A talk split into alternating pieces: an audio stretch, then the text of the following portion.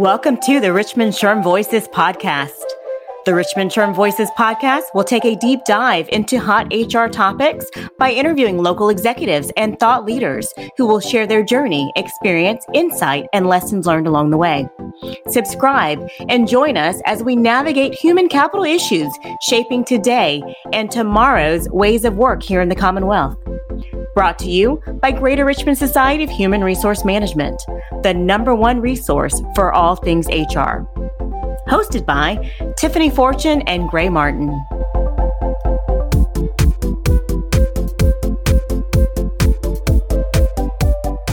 In this episode, we are discussing workplace strategies for mental health with Dr. Lakeisha Roney, licensed professional counselor and owner at Inner Self Counseling and Consulting LLC here in Richmond, Virginia. Dr. Roney, welcome to the show. Thank you, Tiffany and Gray. We're so excited to have you. This is obviously such an important topic for HR professionals um, and practitioners, but you know, really all of us have mental health kind of front of mind these days. It is. It's definitely a topic that is on the forefront. Um, I know that a lot of mental health professionals have seen an increase in referrals since the beginning of COVID, and the referrals won't stop. Well, you know, Gray and I were talking before this interview, and we were going back and forth on just really what what direction we wanted to take. And it was determined to really, really focus on workplace and helping our employees, just because, as we mentioned, there's just so much going on in the world right now. And our employees are faced, our HR practitioners are faced with working with employees that are working from home, employees that have a lot of things going on at home, and employees that just have a lot of things going on in their lives. So we really wanted to start out the discussion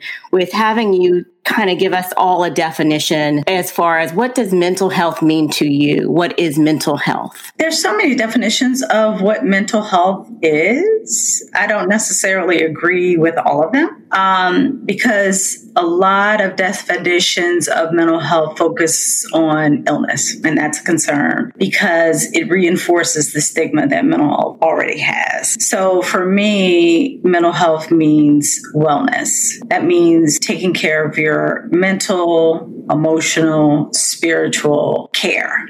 And I believe that there is a brain body disconnect with our culture where we see medical care as something very different, as being preventative. You're taking care of your physical body from a wellness perspective, but when it comes to mental health, something has to be wrong with you. To me, that's very distorted because your brain is part of your body. Everything is working together. So if your physical health is one way and your mental health is another way, then are you functioning as a whole healthy human being? I think that's so right. true. I mean, you know, the, the mental health, just as you said, there, there's such a a stigma around it that you're you're broken in some way um, if you need help on the mental health front. Yeah, I think that's true. I think too one of the things that we see with being uh, in the HR role is when you're interacting with individuals and you kind of sense there might be a need for some form of assistance beyond your four walls or beyond your experience level,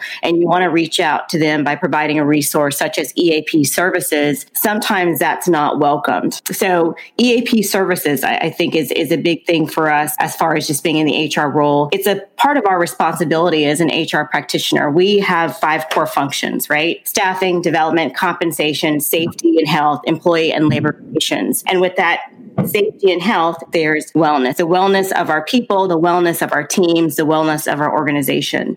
So, what we'd love to know from you is a, maybe an approach or a couple of ideas on how we can go forward in approaching mental health issues beyond just handing that flyer on that EAP services. Is there anything more that we can we can do once they walk into our doors? Speaking as someone who is in leadership, it's all in how you present it to the employees. It's how you package it. If you package it as this is part of our wellness plan, when you access EAP services, nothing has to be wrong with you. Most people who access EAP services are accessing the services because maybe there's an adjustment. An adjustment does not necessarily have to mean something negative has occurred in a person's life.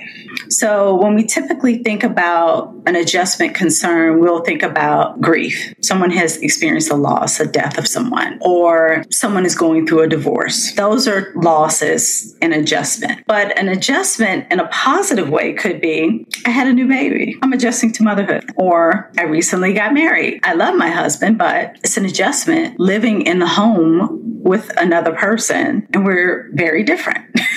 so those are types of things that sometimes people come to EAP services for, but I don't think that staff necessarily understand that they can come to EAP for those things. They perceive EAP as something like a disciplinary action, even though it can be used towards those, you know, things. Mm-hmm. But it doesn't necessarily have to be that. And I think too, it's really important for us just to share with our audience that a critical component component of an EAP program is the confidentiality. Um, so the federal law does require confidentiality of alcohol drug abuse records, um, provides penalties for unlawful and authorized release of information. So I think too, when we package that and package as it not only as a part of our wellness package, our wellness benefits, but letting them know that there is a, a level of confidentiality. What you share with EAP does not come back to your performance report or your performance review or your personnel file. Um, I do know that we've had a few people very concerned about about that. But one of the things that I just thought about when you were saying that is that a number of our employees that are fortunate, you know, our employees are working with us may have a spouse or a family member that's covered on their benefits that is displaced. There's an opportunity if they are in fact a covered dependent for them to also benefit from EAP services. I mean, the, the confidentiality piece of it, you know, all you employees out there, listen to Dr. Roney. It's not coming back to your employer. and I still have to explain that during that initial session because they will still ask. Right. This right. being reported back to my employer. No, it's not. So you're you're hearing it from the person who actually does it. She's not sending it back. Even if it is recommended as um, a as a recommendation by their employer as a condition of their employment, I will report back to the insurance company how the individual is progressing in their treatment. I never speak to an employer. That's right. And then I can t- I can tell you being in being in an HR office where I did receive reports from the insurance company HR, we will receive a report uh, depending on the way that your organization set up and your EAP program is set up. You might receive a report that will just show you totals of services provided by individuals depending on your relationship with that provider, they typically do not address types of problems. There's usually some coding in there that is not set for the HR provider, but they do their best to make sure that the reason or what is something that remains confidential. So that's really good. One thing about individuals that have participated in EAP is after they develop that trusting relationship with you, um, sometimes they want to continue because they've seen that the counseling has been beneficial to themselves or um, their loved one. They have the option of seeking services with another provider. They can seek those services with another provider or stay with the current provider and use their insurance. And and sometimes they become long term clients because they see the benefit of receiving the EAP services. Oh, that's great.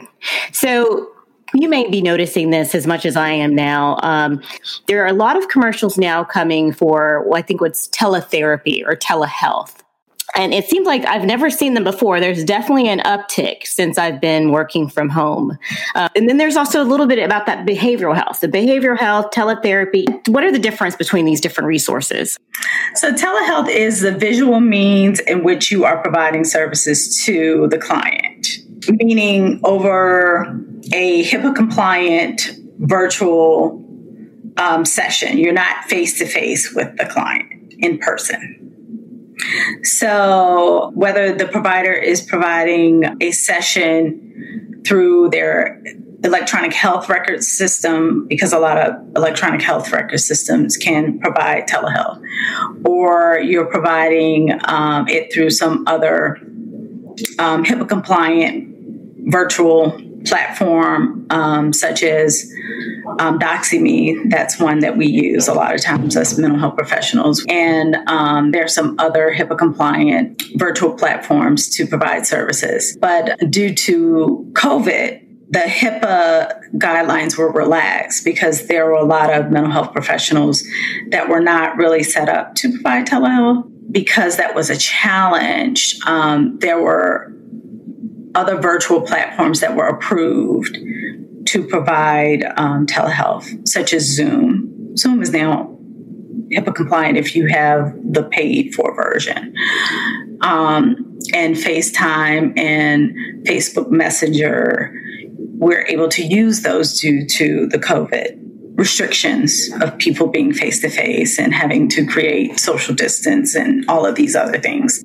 I think a lot of mental health professionals have learned a lot through this that you know you really have to um, be open to providing telehealth to clients because you never know what may happen.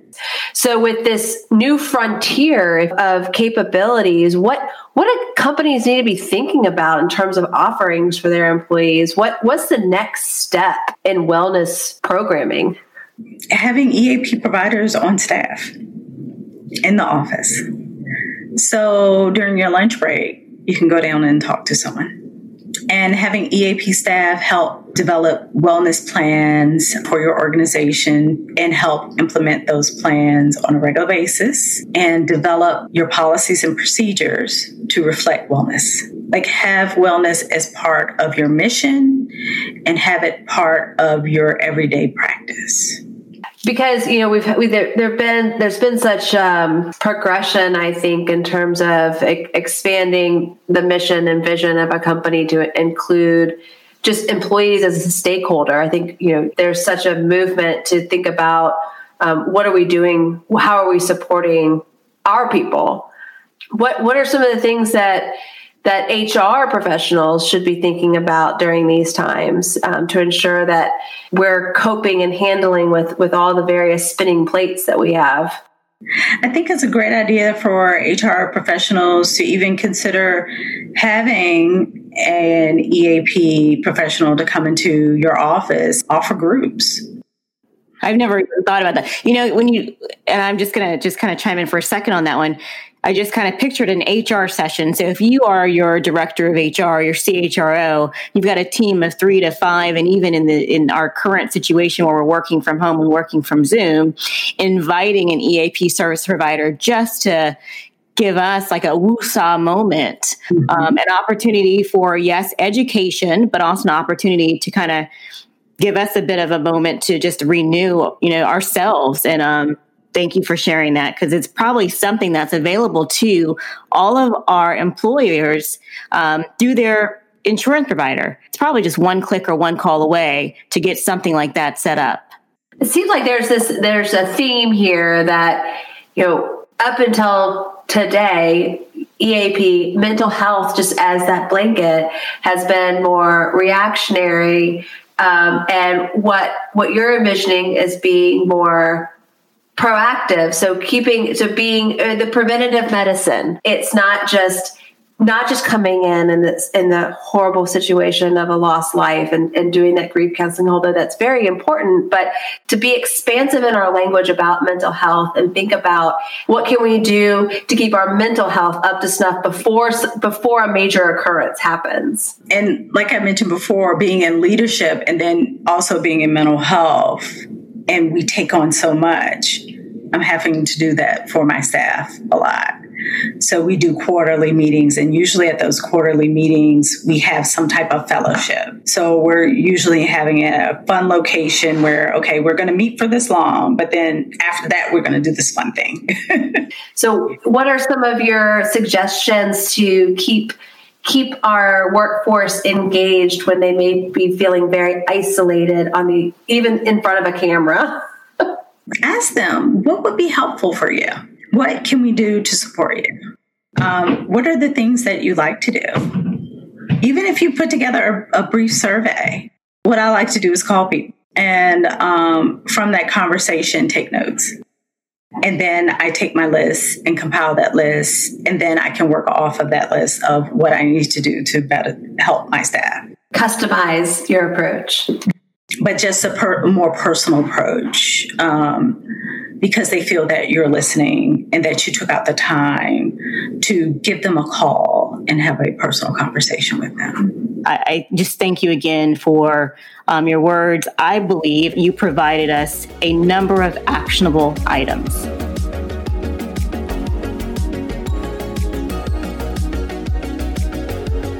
Thank you, Dr. Roney. What a great EAP 101 overview and a very important discussion on mental wellness, especially as we all look to find balance during this strenuous time.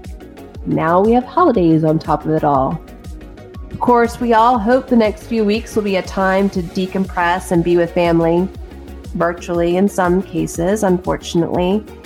But as we all know, holidays and end of year closeout bring their own pressures. So it's an important time to be thinking about how we can support our employees from a mental wellness standpoint. We will also be airing more episodes from our conversation with Dr. Roney in 2021, so stay tuned. As always, thank you for listening. Make sure to subscribe and visit us at richmondSHRM.org.